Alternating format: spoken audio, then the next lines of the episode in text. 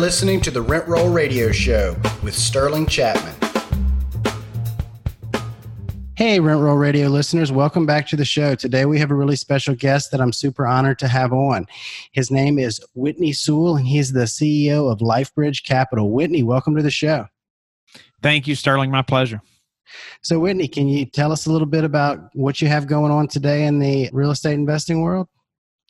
Today, specifically, with everything that's happening, yeah, yeah, I know it's it's obviously crazy times right now, but I am thankful that we were prepared. I'm happy to get into that a little bit, but yeah, uh, you know, currently we're still looking for deals and stuff, but obviously that's that's not as big of a focus at the moment. We're still looking at deals, but we are, you know, more concerned with operations, you know, than looking for more deals. Awesome. And for our listeners, what does your portfolio look like today? Portfolios, uh, we've closed on just around sixty million dollars in real estate, and about five hundred doors. So all multifamily, class B and C, mostly C, those C plus properties, uh, anywhere from, we've got a sixty-four unit up to, you know, over two hundred units. So. Awesome. Awesome. What an accomplishment. Can you take us back to the beginning and share your story with us? Sure, sure. Happy to do that. And I appreciate the opportunity, Sterling, very much. You know, I, I like to go back to two thousand one, in March of two thousand one. And I say March because, you know, it was September when our nation was attacked, right? And so, you know, of that year. And in, in March, we didn't see anything like that coming, kind of like this coronavirus. You know, we didn't see anything like that coming. And I, in March, I joined the military. And I go back to them because, you know, I had no idea that just a few years later, I'd be spending a year of my life in Iraq, you know, toting around a machine gun, praying every day that I get to go home. And not everybody in my squad made it home. And so very grateful to have served, you know, I'm very grateful to, obviously, uh, just grateful to the Lord to allowing me to come home safely. But during that military training, and I go back to that because I, I say the military taught me to have a, a never give up mentality.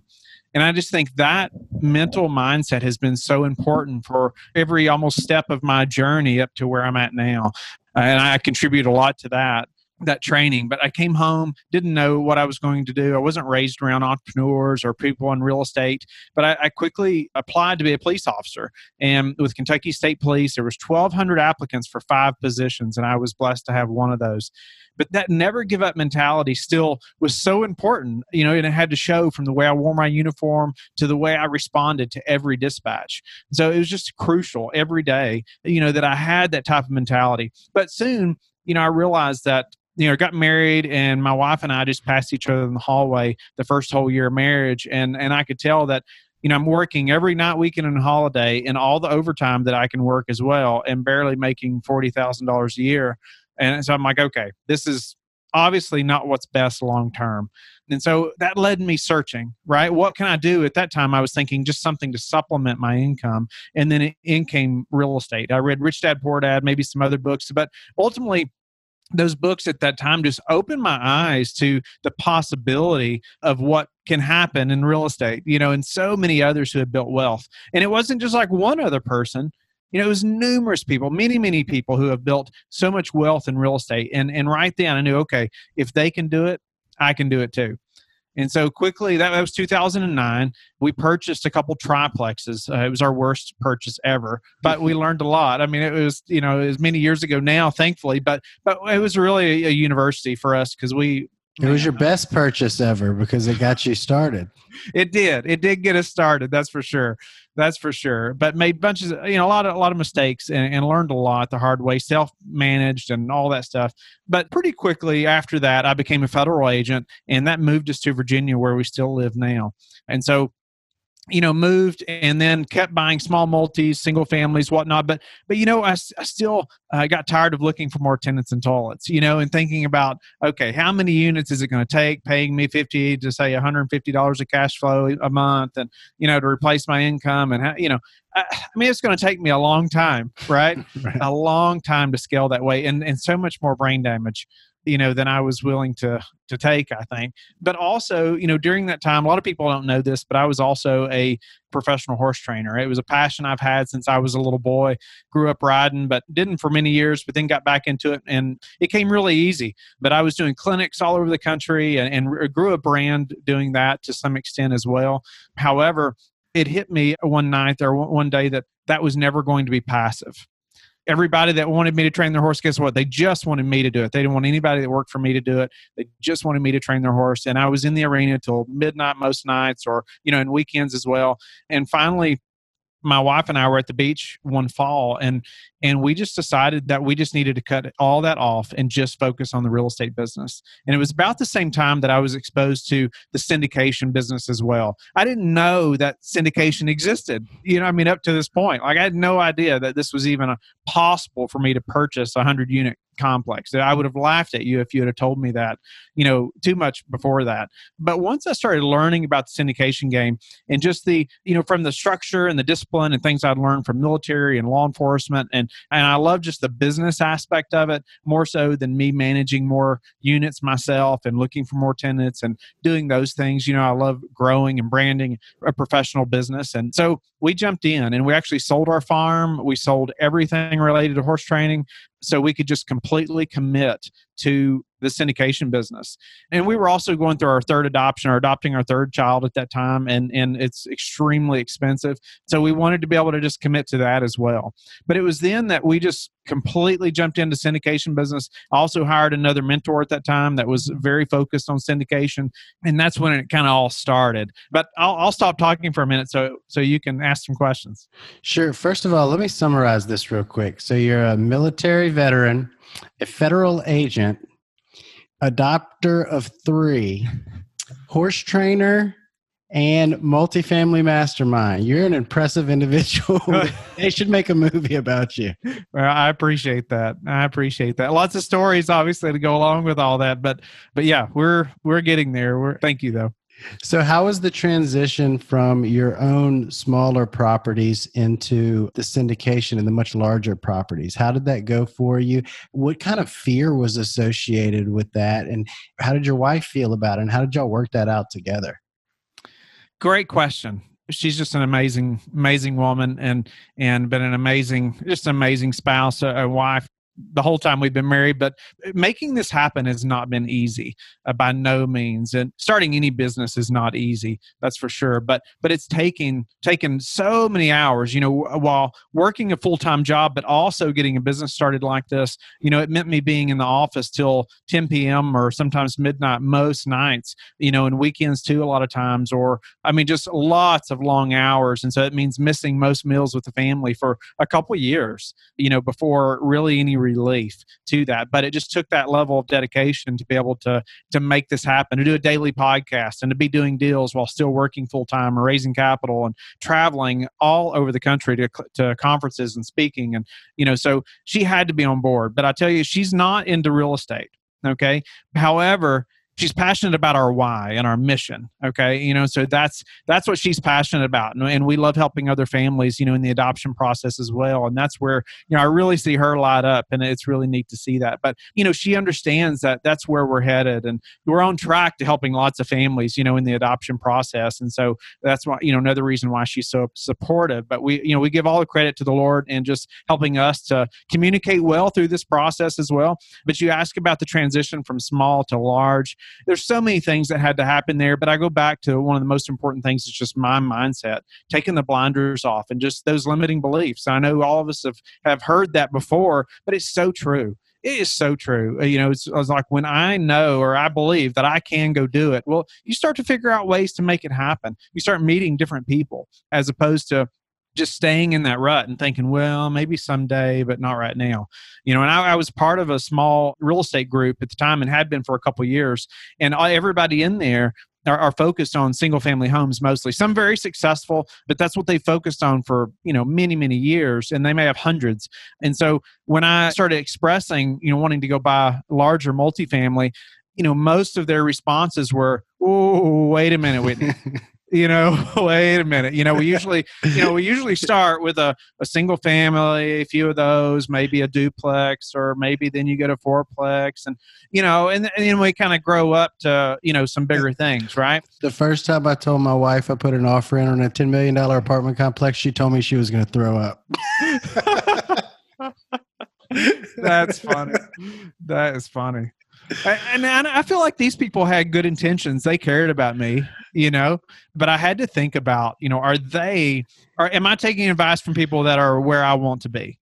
you know? Sure. And so they're very successful in what they're doing, but, but I had to increase my, take the blinders off and increase my horizons a little bit and my, my goals and who I'm even networking with and who I'm asking these questions from when I was getting started. Absolutely. So can you run us through maybe your worst deal and then your best deal? You had mentioned that the, uh, the triplexes that you bought caused you a good bit of headaches. Can you elaborate on that a little bit? I can. You know, when I bought those, you know, of course you just think it's just amazing, right? Finally own your first rental property. And, and we even had an investor in that, and he was paid everything. I like to say that he was paid everything he was promised. uh, and, so, and then some, but you know, the problems though were me trusting ultimately the, the realtor at the time way too much, trusting the seller way too much, just feeling like they were there to help me, you know, and, and instead of helping themselves. But then also the due diligence lacked a lot. Okay. You know, I hired a guy from a very reputable company, nationwide company, to come in, and I followed him in every nook and cranny and attic space and everywhere, thinking, you know, I'm going to learn a lot. I'm, you know, all this stuff. And, and he did tell me what was working or not working, but you know, I didn't, I wasn't thinking at the time like, okay, well, how long are all these heating units going to last? You know, like I better be planning to replace that one and that one and that, you know, like uh, yeah. I better be looking at that. Okay. The roof, how much is that going to cost? And that's probably going to be replaced in two years. You know, I just didn't think like that. You know, I didn't I, first time. Right. But I still made it happen. You know, somehow I look back at that and I'm thinking, what, what was the bank thinking? What, you know, what were they? Well, I don't understand. You know, they knew I was getting taken advantage of, you know, but, but anyway, we still made it. We didn't lose any money, thankfully. So it, it could have been so much worse. Right. But anyway, it, it was a good experience, and I'm thankful. I'm thankful for it now, but even that was a lot of stress, you know, obviously for my wife and I, you know, newly married and jumping into that, and just the headaches. I was self-managing, fixing everything myself, and, you know, running back and forth, back and forth, back and forth. Tenants, uh, you know, if they didn't pay, I had this one, she was late every month, every month. And, and so finally, uh, you know, she was paying a late fee every month though too. So I was like, okay, well, maybe that's okay. You know, yeah. However, I did sit down with her one time and laid out a whole budget for her. And I'm like, okay, so the next two months, you know, you're going to be late on your payment, but however, in the third month, you're going to be able to get ahead. You know, I tried to show her how to budget all this. And like, you know, of course that didn't work, you know, but you know, just, you can't lead a business with your heart. And I think you've got too big hard. of a heart to self-manage. I would agree. And that's hard, right? I mean, that is hard to just really be a stickler to somebody like that. And, but anyway, learned a lot. And those are a few of the downsides of that property. We did sell it, you know, not long after we moved to Virginia, but I learned a lot. So there was some value there. Awesome. Can you go into a little more detail about one of your biggest home runs, probably one of the larger communities you've syndicated, and just kind of run through what that looks like for our listeners? Sure. A few details. I'll say a property that we closed on uh, last June, one hundred eighty units. And just for one example, and one reason why this was a really good deal, and we'll talk about even now, like since the market's changed a little bit too, why this is important.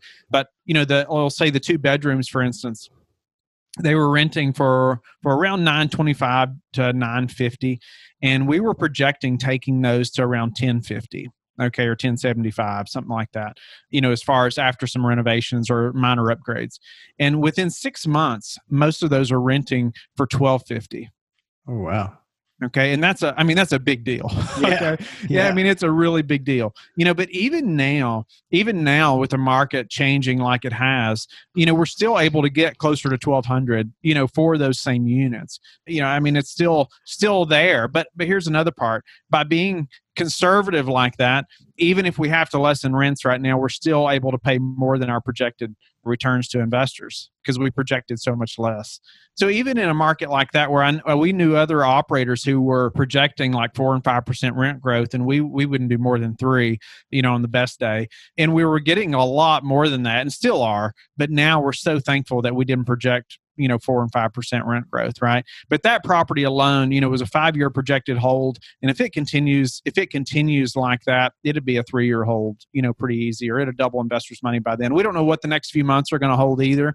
But I also say, you know, we have extremely large reserve budgets, and just for the rainy days like this, we closed on another two hundred sixteen unit property just uh, about three weeks ago. I mean, like the week all this just came tumbling down, right? And, you know, within that same week, but we have over a million and a half dollar reserve budget on day one.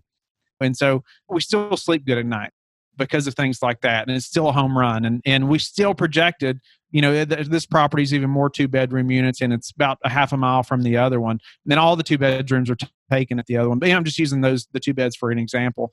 But this one, the same way, we still just projected going to ten or ten fifty, knowing that we can probably get a lot more than that. So anyway, just a, it's definitely a home run on the one hundred eighty unit and this over two hundred unit property we see doing the same thing.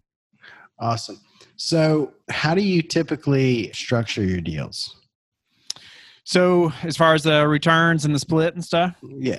Yeah. So you're normally going to see a eight percent preferred return. I'd like to have at least an eight percent preferred return. And just so everybody knows, like, preferred return is not guaranteed. It doesn't mean anything's guaranteed, but it does mean you get the first eight percent of any cash flow.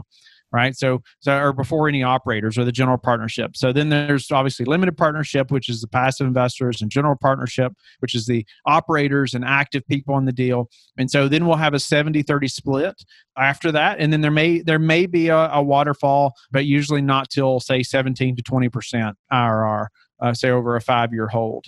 So it'll be a preferred return, then seventy thirty after that. So, so seventy percent to the L Ps or passive investors, thirty percent to the general partners. And then And then there may be another waterfall split, say down to fifty-fifty or sixty-forty, something like that, but at a much higher, like the last one was at, I think, twenty percent, you know, I R R.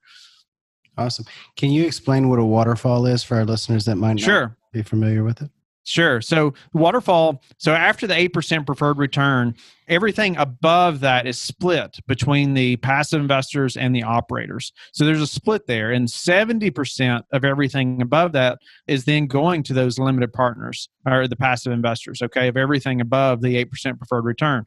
So, but then there'll be, there'll be like a milestone or a hurdle that they'll call it. And, and some guys may have that at thirteen percent I R R, you know, a rate of return, or a fifteen percent rate of return, or a twenty percent, you know, there's different places that different operators will put those. But, you know, typically a much more experienced operator is going to have a lot lower hurdle, right? And so, uh, or that you'll see that a lot of times. However, you know, we like to just show the alignment of interest as well with the investors, and show that, and it also encourages, though, your operators to perform. Okay, because we know that, okay, when we get to that twenty percent I R R, what invest? I mean, what investor doesn't want twenty percent? But when you get to the twenty percent, instead of you getting seventy percent of everything above that, you're going to get fifty percent. And then instead of the operators getting, you know, thirty percent of everything above that, they're going to get fifty percent. Okay, so it goes from seventy thirty to fifty fifty. And so that's called, that's the waterfall. So sometimes there'll be a couple of those, but we, we try, prefer not to make it that complicated. Got it. If you don't mind sharing, because I guess this kind of dives into, you know, the personal structure of your business. And if you don't want to share that, then please, that you don't feel obligated to, but we talk a lot about the investor splits between the general partner and the limited partner. Can you tell us more about the structure of your general partnership? Typically, how many people are involved in that general partnership? How do y'all break that up? Do you mind elaborate, or does it differ from deal to deal? It's going to differ in every deal, and every operator is going to do that differently. And that's a great question, because it's a, it's something like every team has to figure out, right? So let's go through some of the roles on the general partnership side. Obviously, you're going to have somebody that's maybe underwrote the deal, found the deal, people that are raising capital, people that are asset management, people that are doing due diligence. I mean, that, this, you know, it could be a big list, right? You know, people that are providing earnest money, your key principal, you know, person who has the balance sheet, meaning they have, they're liquid enough to, you know, a larger amount, or at least the size of the loan, you know, of the property. And so, you know, all those people there, and, and it could just be two people, you know, that are doing all those things. Okay. Or it could be six people, you know, that are doing all of those things. And so then ultimately we're going to say, okay, we need this, we need this, we need this, you know, or what can my business partner and I provide? If we can be the K Ps, then we're not going to ask somebody else to do, or pay somebody else to do it, right? Or if we can provide the earnest money, we're not going to pay somebody else to do that, right? So, you know, we're going to do that. But it, but if we have to bring in somebody else, we are, we, or we do, of course, depending on the balance sheet requirements and, and the earnest money requirements and things like that to make the deal happen. Or if we have to, you know, if we have, I just have to have help in other areas, whatever it may be. But then we're going to figure out, okay, what's that worth? You know, we're going to break that down and we're going to have, what's the value of these tasks?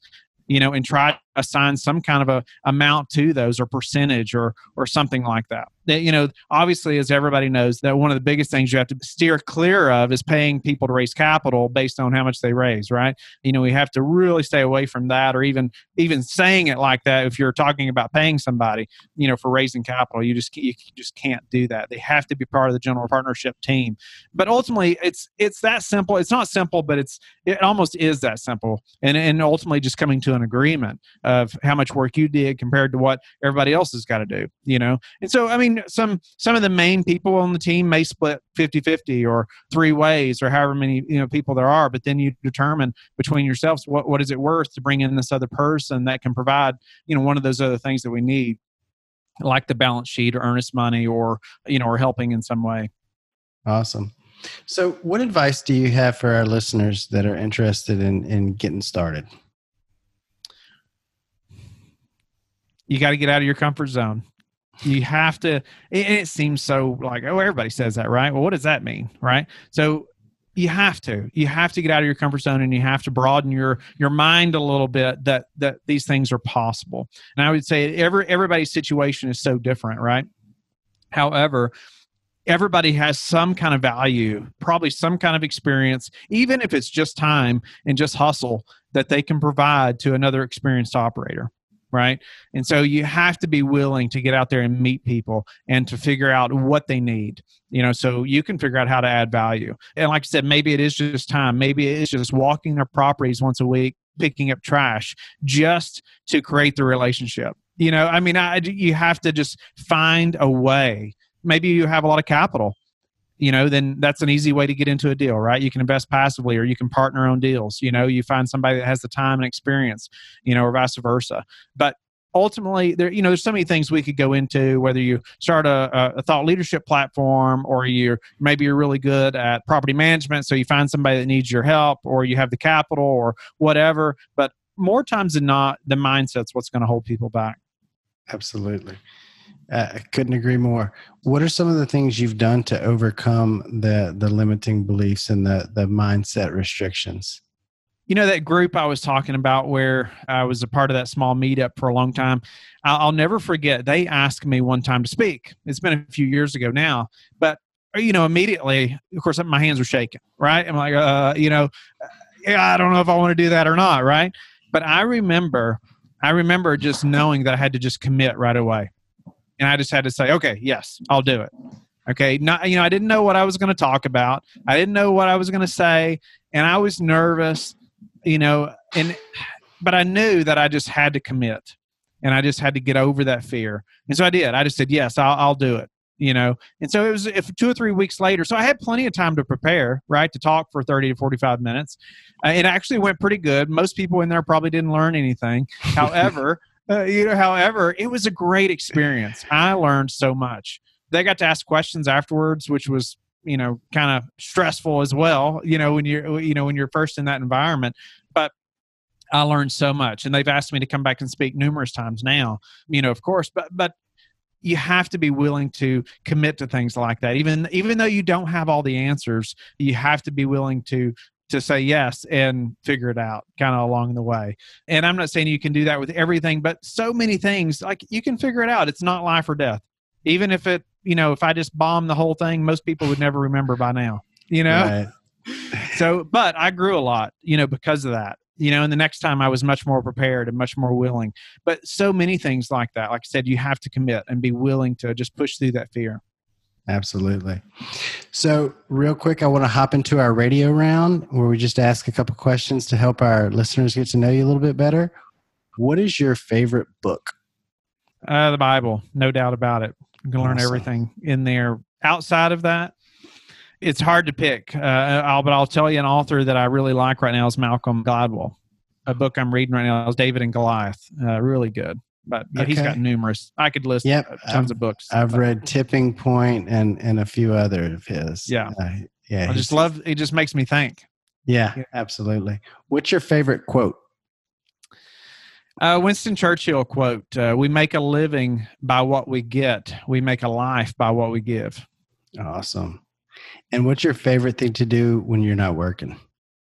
It would have to be just spending time with the family, but ultimately we just, we love being out on, you know, like farm and just being together, whether it's hiking or just playing kickball with the boys. That's our favorite time. It doesn't have to be anything. We don't have to go to Disneyland or anything like that. You know, if it's just in the backyard, we cherish that time. Awesome. And this is the part that I usually have our, our guests tell our listeners where they can find them. But before we get to that, I did want to give you a chance to share a little bit more about how LifeBridge Capital is giving back. I appreciate that. And I'll I'll give a little history on that. But so my wife and I, a few years ago, were listening to a pastor talk about how they had adopted and how there are over one hundred sixty million orphans in the world. We we had no idea, but that's that's half the size almost of the U S population. Okay. And these kids are dying of things like like diarrhea, I mean, that we can cure with a dollar, you know, and, and it's it's extremely sad. And most people have no idea that it can cost forty thousand to sixty thousand dollars before you can get your child home through adoption. But quickly after hearing that pastor talk about that, my wife and I actually on our way home that night, we'll never forget, we, we just kept asking ourselves, why would we not adopt? We had never been exposed to adoption before. We hadn't ever even talked about it. But it's like, why would we not? Not why should we, but why why would we not? Uh, and so within a week, we turned in our application to adopt from Ethiopia. And two years later to the month, our first son, Samuel, came home from Ethiopia. And then a year later, our second son, Elijah, came home. And then just a few months ago, actually, our, our daughter's adoption became final as well. And so it's an amazing journey. It's a very difficult process and extremely expensive. And so most families, when we talk to them, and a lot of people ask us questions, and we try to help families just through that process now. But when we tell them, they ask, how much is it going to cost? And we say, you know, it could be forty to sixty thousand.